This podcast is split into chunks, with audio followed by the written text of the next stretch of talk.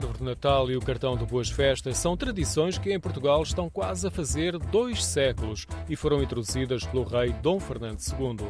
Uma réplica da primeira árvore de Natal pode ser vista no Palácio da Pena, em Sintra, até 6 de janeiro, dia de Reis. Dom Fernando II, proveniente de um ducado de influência germânica, casou-se com Dona Maria II e na quadra natalícia colocava um pinheiro decorado com velas, frutas e representações de animais. E em redor, vários presentes para os príncipes. Presentes que não estão embrulhados. Era assim que se dava. Eram presentes simples. As listas que nós temos é uma boneca, um tambor, um cavalinho de pau, coisas muito simples, os, brin os brinquedos da época. Mariana Schedel é conservadora do Palácio da Pena e impulsionou o projeto de reprodução da primeira árvore Natal da família real portuguesa a partir de gravuras desenhadas pelo próprio rei. Numa delas são ilustradas várias cenas do cotidiano da família real quando vivia no Palácio das Necessidades. Outra tem Dom Fernando II vestido de São Nicolau a entregar brinquedos aos príncipes. O pinheiro e os brinquedos, de certa forma, antecipam a tradição da árvore de Natal que foi transposta para Portugal pelo rei.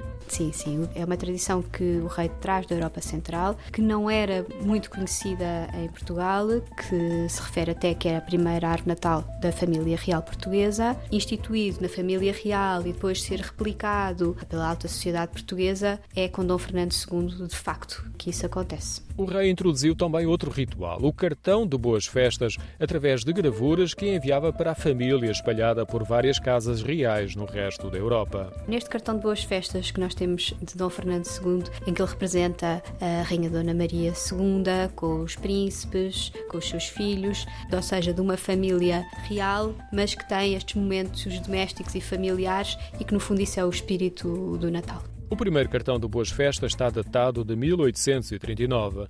Em Portugal, o mimetismo da corte e da burguesia fez multiplicar uma prática que esteve em uso generalizado até muito recentemente. Normalmente estas coisas, quando eram começadas pela família real, eram sempre copiadas. E aí torna-se uma tradição desejar as boas festas desta forma. As SMS e as selfies sucedem agora aos cartões de Boas Festas e fazem também parte do cotidiano de reis e presidentes. Quanto à árvore natal do rei Dom Fernando, está em exposição no Palácio da Pena até 6 de janeiro.